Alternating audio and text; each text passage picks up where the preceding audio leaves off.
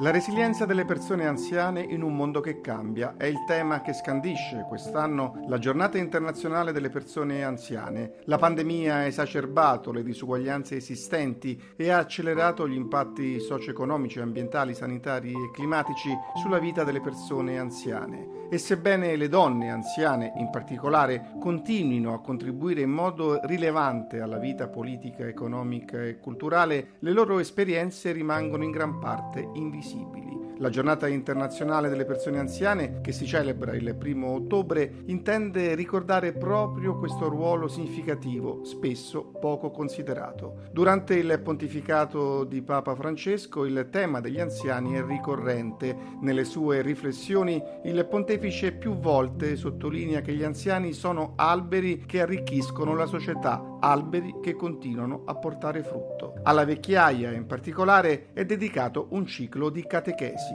Il Santo Padre in questo percorso ricco di spunti e meditazioni spiega che gli anziani mai così numerosi come adesso sono spesso visti come un peso, soprattutto quando prevale la cultura dello scarto. La vecchiaia in realtà è un dono di maturità e di saggezza per tutte le età della vita. La vita dell'anziano, ha detto il Papa durante la catechesi dello scorso 22 giugno, è un congedo lento, ma un congedo gioioso. Questo è bello quando un anziano può dire questo. Ho vissuto la vita, questa è la mia famiglia. Ho vissuto la vita, sono stato un peccatore, ma anche ho fatto del bene. E questa pace che viene, questo è il congedo dell'anziano.